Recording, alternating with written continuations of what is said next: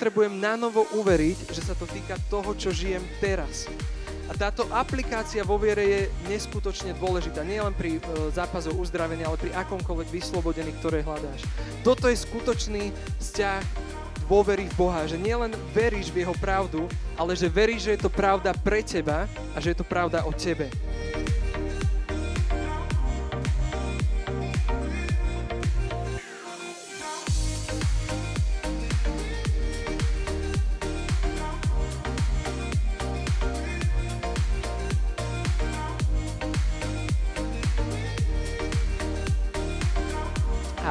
Neviem, čo si ty eh, prežíval, kým sme eh, sa tu znova stretli. Možno si prežíval nejaký tlak alebo smutok, možno si prežíval radosť, možno si prežíval kombináciu. Ale skôr než začnem kázať, chcem povedať jasnú vec, že Ježíš má odpoveď na tvoju situáciu. Že nie dokonca len, že ju má, ale Ježíš sám je odpoveď. A na čímkoľvek sa trápíš, na čímkoľvek nevidíš riešenie, nevidíš žiadne východisko, Ježíš dáva východisko a On má odpoveď. Nemusíš to uzavrieť s tým, že je to nevyriešiteľné, to, čo sa deje teraz v mojom živote a, a neviem, ako mám cez to prejsť. Hľadaj odpoveď, pretože Ježíš je odpoveď aj na tvoju situáciu. Amen. A dnes som si dal takú výzvu. Uh, uvidíme, či sa podarí mať čisto pozbudzujúcu kázeň. Teraz hlasný výdych. Nejdem naložiť. Ale verím, že Božie slovo nás dnes pozbudí. V Izajašovi 40. kapitole, a tento verš ku mne veľmi hovoril, je prvý verš. Potešujte, potešujte môj ľud, vraví Boh váš. A v 2. Korinským 1. kapitola 3 až 4 sa píše Požehnaný Boh a Otec nášho Pána Ježiša Krista, Otec milosrdenstva a Boh každého potešenia, ktorý nás potešuje v každom našom súžení, aby sme potešením, ktorým nás potešuje Boh, mohli potešovať tých, čo sú v akomkoľvek súžení. Boh je Bohom potešenia, ktorý nás potešil v našom súžení, aby tým potešením sme mohli potešovať ďalších súžení. Je to jasná rovnica? Dneska Monika dala svedectvo, ako Boh ju potešil v jej súžení a my sme mohli byť cez to potešení v našich súženiach, pretože keď Boh a Ježiš mal pre ňu odpoveď, tak On má odpoveď aj pre nás a má pozbudenie aj pre nás. Amen. Náš Boh je Bohom potešenia, ten, ktorý prichádza do tvojho súženia a som presvedčený, že pravidelne potrebujeme počuť jeho potešujúce slovo. Pravidelne potrebujeme zažiť jeho občerstvenie, upokojenie našej duše a to je moja modlitba, aby on to dnes spravil cez toto slovo, aby ťa nadchol, aby ťa pozbudil, pretože je živým Bohom a je Bohom potešenia. Tak očakávaj dnes na jeho slovo a budem kázať zo Žalmu 34. A môžete mať ten žálm celý čas pred sebou. Budeme sa tam pohybovať tak rôzne. Bude to trošku atypicky dneska. Uh, ani neviem úplne popísať vzťah uh, k tomuto žálmu, ktorý mám vo svojom živote, pretože tento žálm bol uh, pri mne vždy, keď som zažíval nejaké krízové situácie, dokonca keď som si chystal túto kázeň a nejak som si ich rekapituloval, tak som zistil, že často tie situácie súvisleli s našim e, povolaním pre Ukrajinu. A, a tento žalm je pre mňa taký jeden z najobčerstvujúcejších pasáží miest v Biblii a náš Natanko hovorí amen. a, a tento rok som si to znova uvedomil, keď sme prechádzali nejakou krízovou situáciou, že tento žalm tu vždy bol pri mne. Niekedy som sa k nemu sám vracal účelovo, ale niekedy som len prežil nejaké slovo vo svojom srdci a zistil som, to je zase žalm 34. Zase nejaký verš, ktorý som aj nevedel, že tam je a zase mi Boh cez neho prehovoril a použil si ho. A tak dám pár takýchto situácií.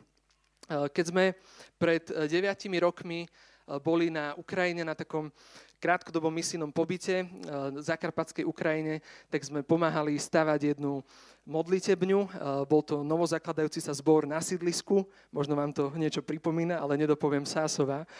Bolo to v Mukačeve, bolo to sídlisko veľmi spojené s okultizmom a my ako tým zo Slovenska sme pomáhali stavať modlitebňu tomu zboru, ich vlastnú budovu.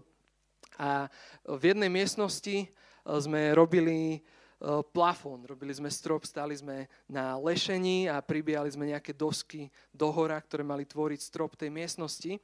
A stali sme na tom lešení a jedna z tých dosiek sa nám tam zasekla. A keď ju kolega vedľa vyrážal, to bolo také dlhé, hej, ja som bol na opačnom konci, keď ju vyrážal odtiaľ tú zaseknutú dosku, tak mňa tá doska odvalila naspäť. a ja som letel z lešenia z výšky cca nejak do dvoch metrov, nepamätám si, pamätám si ten pád, ale nie tú výšku. A, a letel som dole, padol som na zem, zem nejak zmiešanú so štrkom alebo čo tam bolo. A vďaka Bohu tento pád nemal ani nejaký krátkodobý, ani nejaký dlhodobý dôsledok. A večer, potom ako sa toto stalo, keď som ešte bol v Ukrajine, tak uh, som si čítal Bibliu a Boh ku mne prehovoril cez Žám 34, konkrétne cez verš 21, ochráni všetky jeho kosti, ani jedna z nich nebude zlámaná. A to bola realita, ktorú som zažil v ten deň, lebo neviem si to úplne vysvetliť, ako som mohol padnúť z také výšky rovno na chrbát, na tvrdú zem a nič absolútne sa nestalo okrem pôvodného a prvotného šoku. A ďalšia situácia, keď sme vstupovali do služby a vnímali sme s Ivkou, že Boh nás volá, aby sme vykročili, aby som dokonca nejakým spôsobom začal odchádzať zo sekulárnej práce, tak uh, som prežíval taký tlak, že z čoho budeme žiť, ako, ako prežijeme. A jeden z pozbudzujúcich textov bol 10 až 11. Bojte sa hospodina, jeho svety, lebo nemajú nedostatku, čo sa ho boja.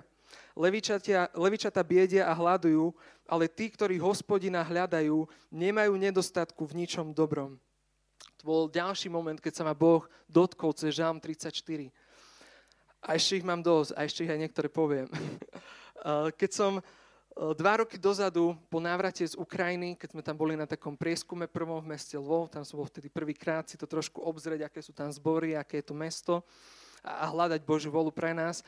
Tak keď som sa vrátil odtiaľ, tak som eh, za nejaký čas skončil rovno na infekčnom oddelení so žalúdkom, Eh, kde, som, kde stav išiel, a vy ste možno počuli to svedectvo, ale môj stav išiel dlhodobo k horšiemu. Eh, schudol som 8 kg a ukazovalo sa, že, že sa neukazuje žiadne lekárske riešenie. Proste boli tam nejaké náznaky, že čo to môže spôsobiť nejaká baktéria, ktorá môže, nemusí. A proste stav išiel stále len dole.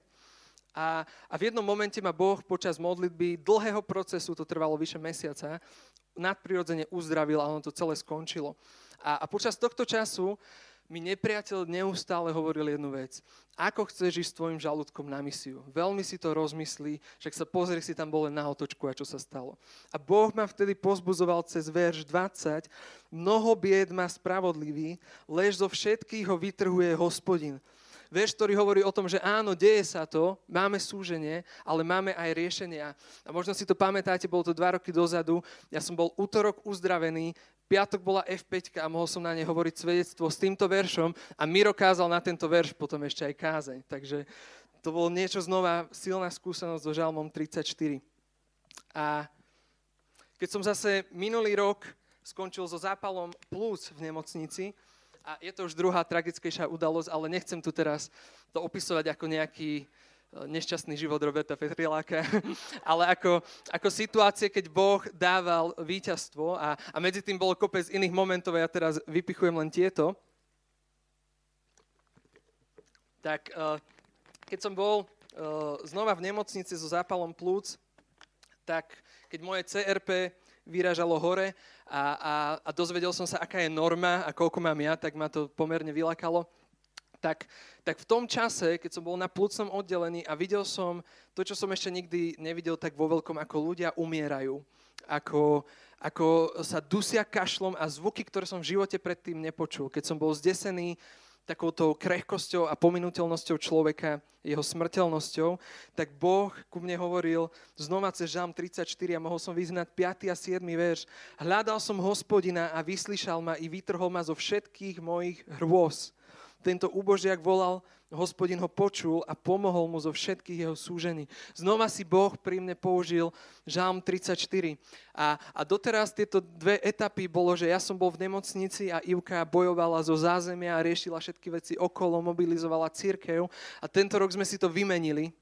A vy viete, čím sme prechádzali týmto obdobím. A ja som to spoznával zrazu z druhej strany, čo je to bojovať, čo je to modliť sa. Prišiel čas, plný duchovného zápasu, obáv, adrenalinu, ale zároveň aj čas, keď Boh dával nadprirodzenú vieru, dával takú duchovnú autoritu a pozbudzoval ma typnite si z akého žalmu, z 34. z 18. verša, keď spravodliví kričia, hospodin ich počuje zo všetkých súžení, ich vytrhuje. A, a ja som vtedy kričal, vediať, že Boh má svoje oči a svoje uši upreté na nás a na naše volania. A sú tam ďalšie a ďalšie situácie, ktoré si Boh používa v mojom živote. A ja verím, že tento žám dnes pozbudí aj teba a budeme si prechádzať niektoré veci.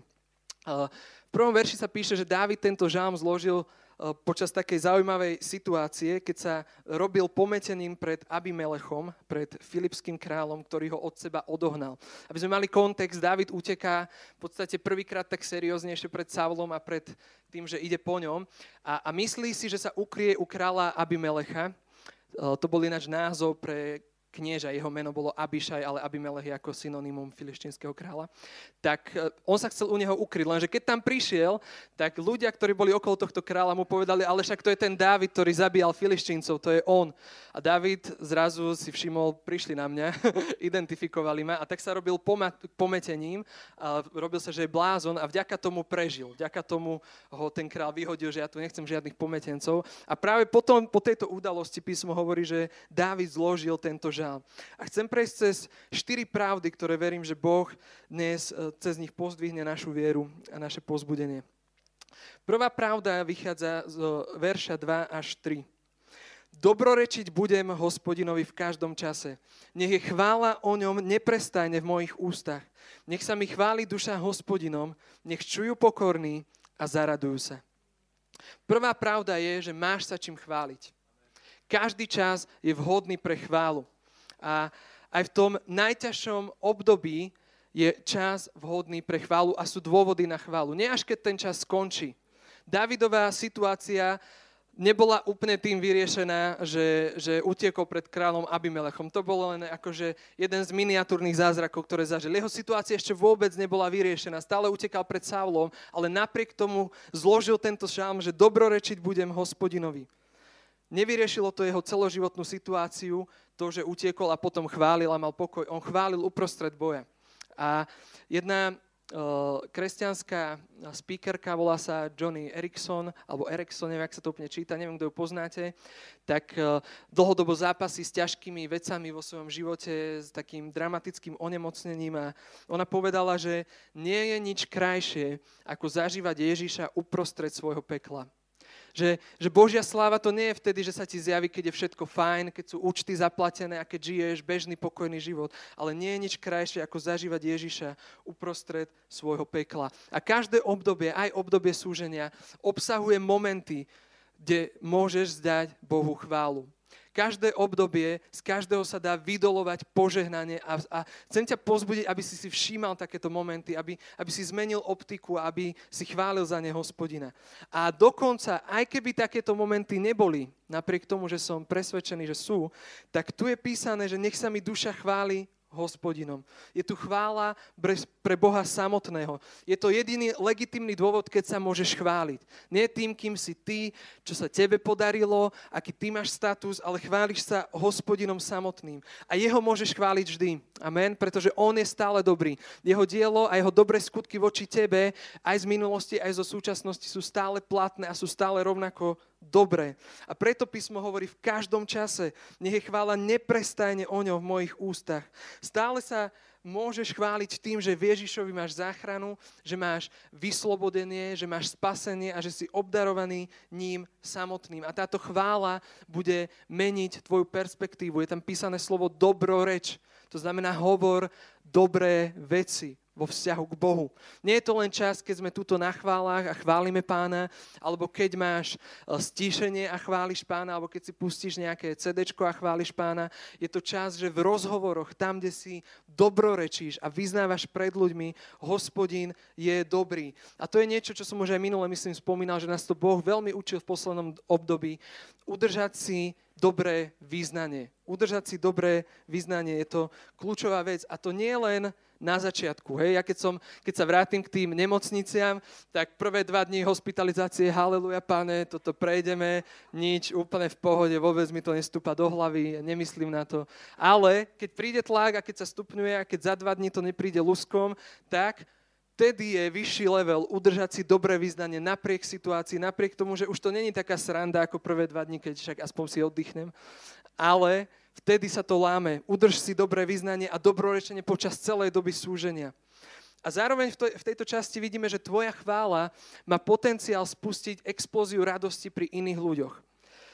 Pri niektorých možno tvoje chválenie hospodinom bude spôsobovať závisť, alebo budú sa to snažiť nejak spochybniť, ako, ako Joba, jeho manželka, alebo jeho úžasní traja kamaráti, hej, že ty chváliš Boha v tejto situácii, že to vôbec. Ale ty sa nechváliš sám sebou, čiže ak to niekomu spôsobuje závis, ty sa chváliš hospodinom, nie sebou samotným, ale jeho dobrotou. A preto Žálm konštatuje v treťom verši, nech sa mi duša chváli hospodinom, nech čujú pokorní a zaradujú sa. U pokorných spustí tvoja radosť a tvoje, tvoje uctievanie spustí u nich tiež radosť. Tvoja chvála vovede ďalších do chvály a možno to poznáš z druhej strany, že keď sa máš na nič, keď sa dejú zlé veci v tvojom živote, tak stačí jeden telefonát, jedno stretnutie s človekom, ktorý žije v pozbudení a ktorý žije vo chvále a prepne to na teba. Zažil si niečo také? Žiaľ, aj zlorečenie takto funguje. Hej. Čiže dobre si vol, komu vtedy zavoláš, ale keď si zavoláš človeka a keď vychytáš takého, ktorý je v uctievaní, tak to nakazí aj teba. Ja ti žehnám, aby aj z tvojich úst sa valila rieka chvály, ktorá ťa bude vyslobodzovať z neistôt, eh, z ťažkého pocitu životného, z nejakej súčasnosti a vovedie ťa pred Božiu tvár, lebo On je hoden. Amen. Že prvá pravda je, máš sa čím chváliť. Každý čas je vhodný pre chválu. Ďalej budeme čítať verš 5 až 8. Hľadal som hospodina a vyslyšal ma i vytrhol ma zo všetkých mojich hrôz. Tí, čo na neho hľadia, zažiaria, tvár sa im nezapíri. Tento úbožiak volal, hospodin ho počul a pomohol mu zo všetkých jeho súžení. Aniel hospodinov táborí vokol tých, čo sa ho boja a zachraňuje ich.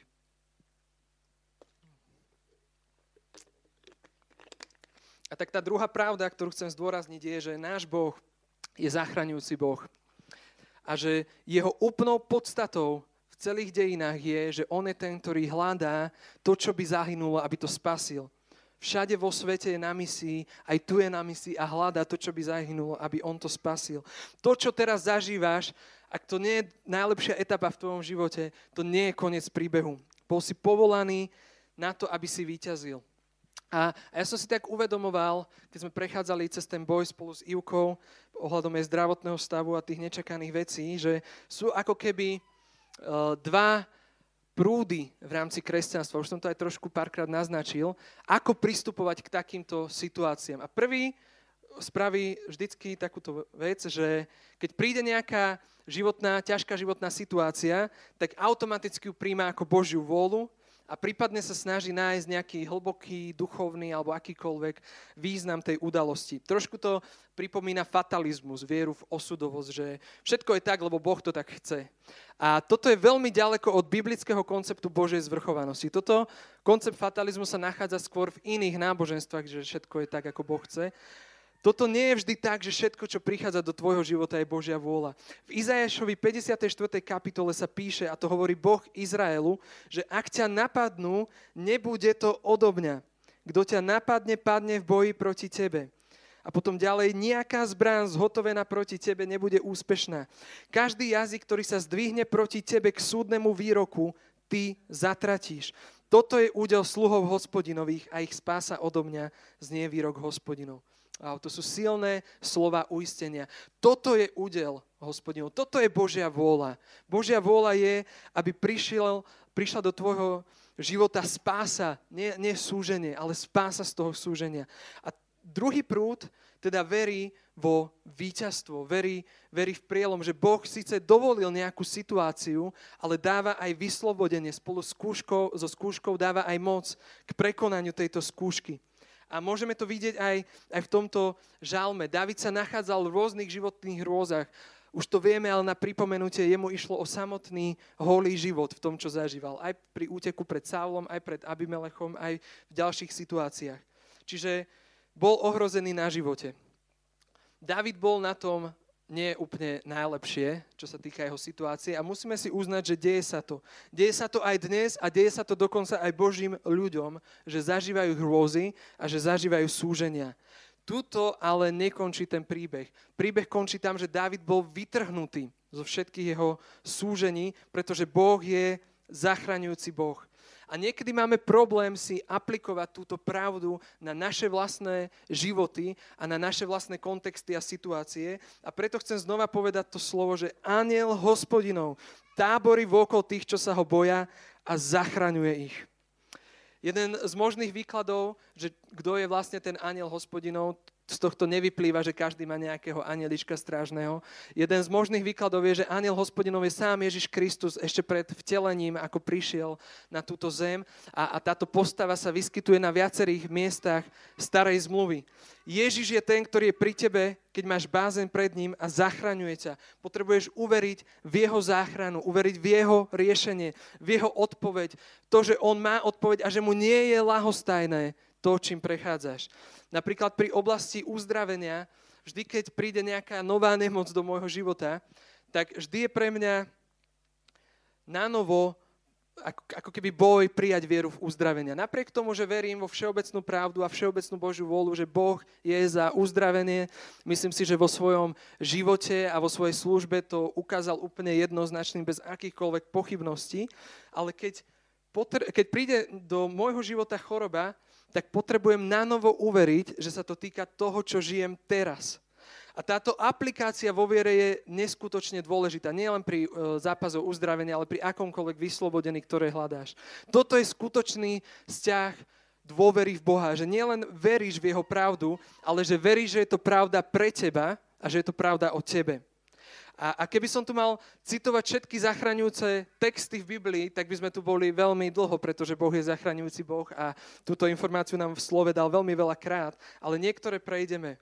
Chcem ti povedať, a to máme vo verši 6, že sa môže spolahnúť, že tí, čo hľadia na jeho tvár, nebudú zahambení. Tvár sa im nezapíri, lebo on ťa nikdy nezahambí.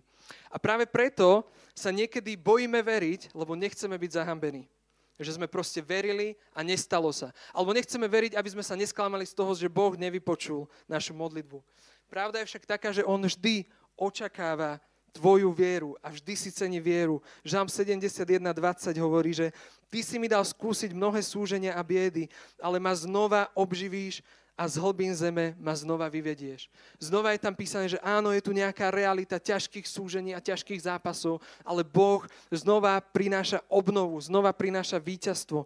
Sú niekedy veci, ktoré do tvojho života zasieva nepriateľ a tvoja, tvoja úloha, tvoja rola nie je sa im pokorovať a, a, a príjmať, čo tak Božia vola prišla do môjho života. Tvoja úloha je zopreť sa. To vidíme v 1. Petrovi, keď sa píše o tom, že že Satan je ten, kto hľadá, koho by zožral. Apoštol Peter hovorí, zoprite sa mu, pevný vo viere a vedzte, že takéto isté utrpenia sú údelom vášho bratstva po celom svete. A Boh všetké milosti, ktorý vás povolal v Kristovi do svojej väčšnej slávy, keď trochu potrpíte, vás dokonalí, utvrdí, upevní a postaví na stály základ. Čiže Boh v tomto procese pôsobí tvoju transformáciu, ale postaví ťa na stály základ. Dá ti víťazstvo. Vyjdeš silnejší, ako si bol pred tou skúškou. Vyjdeš premenenejší, ako si bol pred tou skúškou, ale zvíťazíš. V Rímanom 8.35. Kto nás odlučí od lásky Kristovej? Súženie alebo úzkosť, prenasledovanie alebo hlad, nahota, nebezpečenstvo alebo meč. Myslím si, že toto je jeden z dobrých zoznamov kritických situácií, že tu nájdeme takmer všetky. Hej, máme tam súženie, nebezpečenstvo, úzkosť, hlad, meč, vojna. Hej do nás odlúči. Čo nám môžu spraviť tieto situácie, ktoré prichádzajú? 37. verš. V tom všetkom slávne výťazíme skrze toho, ktorý si nás zamiloval. Boh je Bohom víťazstva. Boh je Bohom záchrany. Možno to víťazstvo nebude úplne vyzerať tak, ako si si to ty naplánoval. Dávidov cieľ a jeho víťazstvo bolo v tom, že on sa schová pri, kráľa, pri kráľovi Abišajovi pod jeho krídla a uteče pred Savlom. To bola jeho predstava víťazstva. Ale skutočná, skutočné víťazstvo, ktoré v tej situácii zažil, bolo, že ten kráľ ho nezabil a že ho odohnal od seba. Niekedy Božie víťazstvo bude vyzerať inak, ale Boh vždy oceňuje tvoju vieru. Aj keď si veril iným spôsobom v jeho víťazstvo, on prinesie také víťazstvo, ktoré nezahambí, ktoré ťa nezahambí. Čiže nie všetko, čo sa deje v tvojom živote, je Božia vôľa, ale ty si povolaný sa modliť, aby sa stala práve jeho vôľa a si povolaný, aby sa rôzne životné situácie premáhali v tvojom živote Božou vôľou. Je to v jednej piesni, kde sa spieva, že viem, ako tento príbeh skončí. Viem, že zvíťazím a viem, že Ježiš zvíťazí. A, a je tam zaujímavá ďalšia pasa, že on veci, ktoré nepriateľ voči nám zamýšľal zle, obracia na dobre. Amen. Zažil si to niekedy? Zažil si to niekedy, že ty si možno niečo videl úplne katastrofálne, že sa to stalo ale Boh to obracia na dobré. Možno jedno svedectvo spomeniem v tom, že keď Reinhard Bonke kúpil veľký stán pre 30 tisíc ľudí v Afrike a odštartovali veľkú kampaň evangelizačných ťažení e, na tom nejakom štáte v Afrike, tak a veľmi rýchlo, asi za mesiac, im ten stán rozbila búrka. A, a bolo to úplne niečo, kde oni na to dlho zháňali peniaze a tešili sa, že to funguje. A vyzeralo to pôvodne ako veľká prehra, ako niečo, čo zastaví Božie dielo tam. Ale ovoce bolo také, že sa prestávali stretávať v stanoch a prišli desiatky násobok vyššie davy ľudí. Čiže on otáča to, čo je mienené, aby bolo zlé, tak on to robí dobrým. Amen? Čiže druhá pravda je, Boh je zachraňujúci Boh a dáva ti víťazstvo. Ďalej poďme do verša 10 až 11. Bojte sa hospodina, jeho svety, lebo nemajú nedostatku, čo sa ho boja. Levičatá biedia a hľadujú, ale tí, ktorí hospodina hľadajú, nemajú nedostatku v ničom dobrom. Amen. A tá tretia pravda je, že v ňom máš dostatok. Myslím, že každý občas prechádza nejakými e, finančnými tlakmi alebo nejakými tlakmi týkajúcimi sa prežitia, niekedy si milne myslíme, že to sa týka len nejakých nízkoprímových skupín, ale realita je taká, že pod že toto bremeno zažívajú aj bohatí aj napriek akýmikoľvek skupinami proste bremeno a ústarostenosť budúcnosti. A, a v súvislosti s tým, že veríme v skorý odchod na misijné pole na Ukrajinu, som sa pustil do jednej práce, ktorá sa mi hrozne nechcela robiť a to je updateovanie nášho rozpočtu, nášho budžetu, koľko financí tam potrebujeme, aby sme tam mohli existovať a, a brať do úvahy infláciu a niektoré nové skutočnosti. Potreboval som aktualizáciu spraviť a, a keď som sa dopracoval k tomu finálnemu číslu, tak ku mne prišla veľká nechuť. Prišiel ku mne strach, prišlo ku mne znova prepočítavanie a, a, a zobudil som sa dokonca na druhý deň o 5 ráno a mal som toho plnú hlavu, nemohol som spať. Neviem, či poznáš takýto tlak a takéto bremeno. Často sa odzrkadluje uh, v noci. A, a ja si pamätám, keď sme vstupovali do niektorých vízev tohto typu, že Rastio sa za nás modlieval, že, že aby sme dobre spávali. a, a naozaj často sa tlaky existenčné alebo strach o existenciu prejavuje v noci. A, a tento stav prišiel ku mne napriek tomu, že by som mohol veľmi dlho hovoriť svedectva o Božom nadprirodzenom zaopatrení, fakt, že veľa a reálnych a, a takých, čo, čo sú úplne nespochybniteľné. A, a ja som sa rozhodol, že budem volať na hospodina v tejto situácie a on prišiel a dal mi taký pokoj, že som sa ho až snažil racionálne vymazať, lebo mi prišiel neoprávnené mať taký pokoj v takej situácii, ale Boh ma naplnil takým pokojom, že, že som si proste povedal, že odmietam byť ustarostený. Ustarostenosť je mimochodom hriech. Hej? Ten pocit, keď žiješ v krči z ustarostenosti.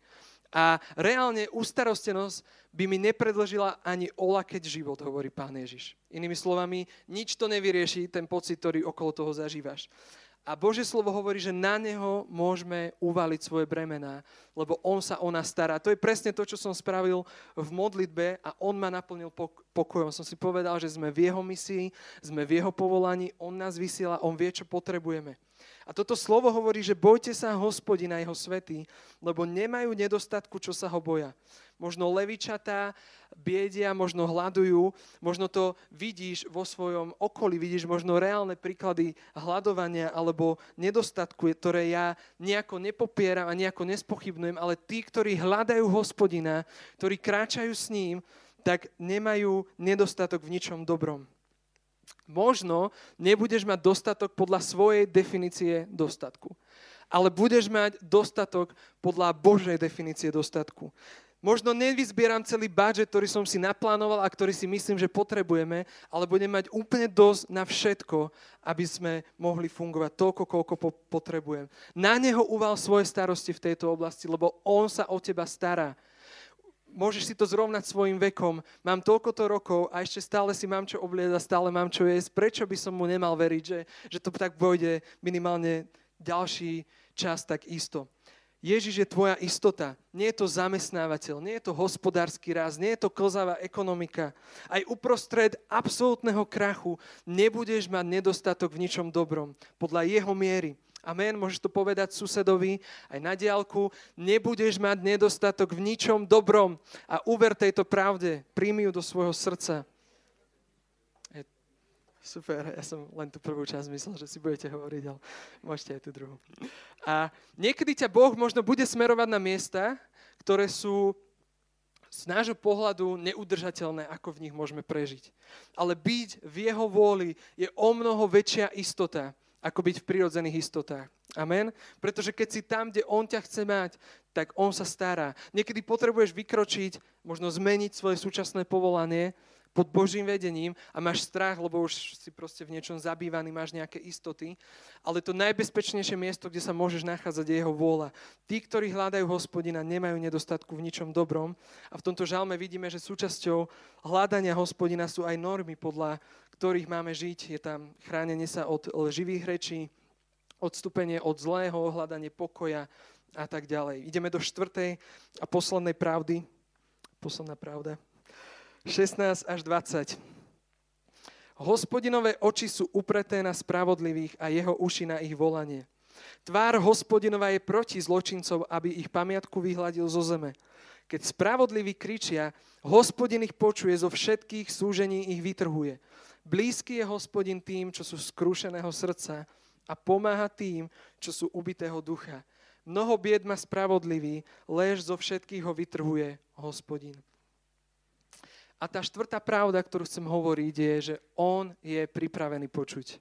Nie je to skvelé už samé o sebe, že on je pripravený počuť, že on nie je tak vzdialený Boh, ktorého uh, musíš nejako prehovárať, či vypočuje, alebo či vôbec počuje, ale on čaká na tvoju modlitbu a je tam písané, že jeho oči sú upreté na spravodlivých a jeho uši na ich volanie. Ak si ospravedlnený skrze vieru v Ježiša Krista, z ktorej pramení tvoja spravodlivosť pred Bohom, tak On sám má naklonené uši na tvoje volanie. Keď spravodliví kričia, tak hospodin odpovedá na ich modlitbu. A tu znova vidíme, že je zachraňujúcim Bohom, že, že vytrhuje zo súženia.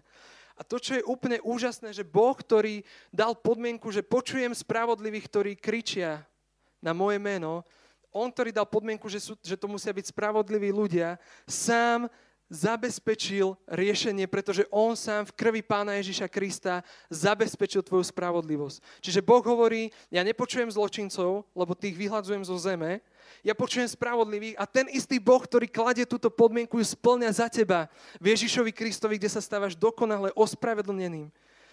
On ťa počuje a to je veľká, veľký prejav jeho lásky a jeho milosti. V druhej knihe Kronickej sa píše, lebo oči hospodinové prehliadajú celú zem, aby ukázal svoju moc voči tým, čo, tým, čo majú voči nemu úprimné srdce. Odkedy som sa dozvedel tento ver, že hospodin hľada takýchto ľudí, že, že si to normálne predstav, že on prehliada zem a pozera, kde je to miesto, kde je ten človek, kde sú tí ľudia, tak som začal často modlitbu práve týmito slovami. Bože, tvoje oči prehliadajú zem, aby si ty ukázal svoju sílu na slabých, pretože to je kontext toho verša, že on dáva, on rozhoduje boje, keď Izrael bol voči silným úplne slabý. A často sa modlím túto modlitbu. Bože, sme kandidáti na, na to, keď Tvoje oči prehliadajú zem. Sme slabí, nemáme riešenie a preto prosím Tvoju odpoveď a Tvoje riešenie. A Boh má v tomto záľubu. Boh rád počúva o neriešiteľných situáciách a prináša do nich nadprirodzené riešenie. Amen. Sú to prípady, keď potom všetká sláva ide Bohu. On to robí preto, že je vidieť, že ty si tak slabý, že nemáš riešenie. A to znamená, že keď to riešenie príde, tak je jasné, odkiaľ prišlo. Amen. Všetká sláva ide vtedy k Bohu. A znova je to niečo aj v tomto verši, že to vychádza priamo od Neho. Že On hľadá, že On chce zjaviť túto svoju moc. On hľada takých, ktorí nehľadajú len vlastné zdroje, len vlastné riešenia, ale hľadajú jeho moc, pozývajú jeho moc do svojich životov. A poprosím chválospevku, pomaly sa môže chystať. My ešte prečítame dva verše. 19 až 20 znova. Blízky je hospodin tým, čo sú skrúšeného srdca a pomáha tým, čo sú ubitého ducha. Mnoho bied má spravodlivý, lež zo všetkých ho vytrhuje hospodin. Toto je ďalšia veľká výpoveď Božieho slova. Možno si zažil v nejakých katastrofických situáciách, ktoré si mal, že niekto prišiel a dorazil ťa už úplne, ale hospodin nie je ten. On je ten, ktorý nalomenú trstinu nedolomí a tlejúci knôt neuhasí. On je ten, ktorý je blízky a má priazen voči tým, ktorí sú skrúšeného srdca. On pomáha tým, ktorí majú ubitého ducha. On je im naklonený. Jeho prítomnosť je s nimi. Nie je Bohom, ktorý by prehliadal utrpenie som povedal, že pomaly a fakt sa pomaly. a on je blízko k tvojmu srdcu. Je blízky k tebe túži ti slúžiť v tvojej situácii. Túži ťa v nej transformovať. Túži ťa v nej pozdvihnúť. Túži ťa premiestniť z bodu A do bodu B, lebo je Bohom úplného víťazstva. A možno ste to už počuli, popisuje to XY ľudí, že práve v ťažkej životnej situácii prežívali niečím špeciálnu Božiu prítomnosť. Máte také svedectvá? Niekedy si vtedy dokonca okolie povedalo, že to mi vôbec nevychádza. Že ja som ťa prišiel pozbudiť, a ty si pozbudil mňa v tom dne, kde teraz si, že ty tam takú Božiu prítomnosť zažívaš. Je to špeciálna prítomnosť Božia pre špeciálne ťažkosti. On nie je vzdialený, je blízko týmto ľuďom. Aj blízko aj dnes. On povedal, že ťa bude chrániť pred každým zlom, že bude chrániť tvoju dušu, že bude chrániť tvoje vchádzanie, že bude chrániť tvoje vychádzanie, že bude v celom tvojom životnom procese. A tak chcem dať uh, teraz aj výzvu, a posledný verš, ktorý prečítam z tohto žalmu, je, e, je verš 9. Okúste a spoznajte, že dobrý je hospodín. Blahoslavený je muž, čo dúfa v Neho. Okúste a spoznajte, že dobrý je hospodín.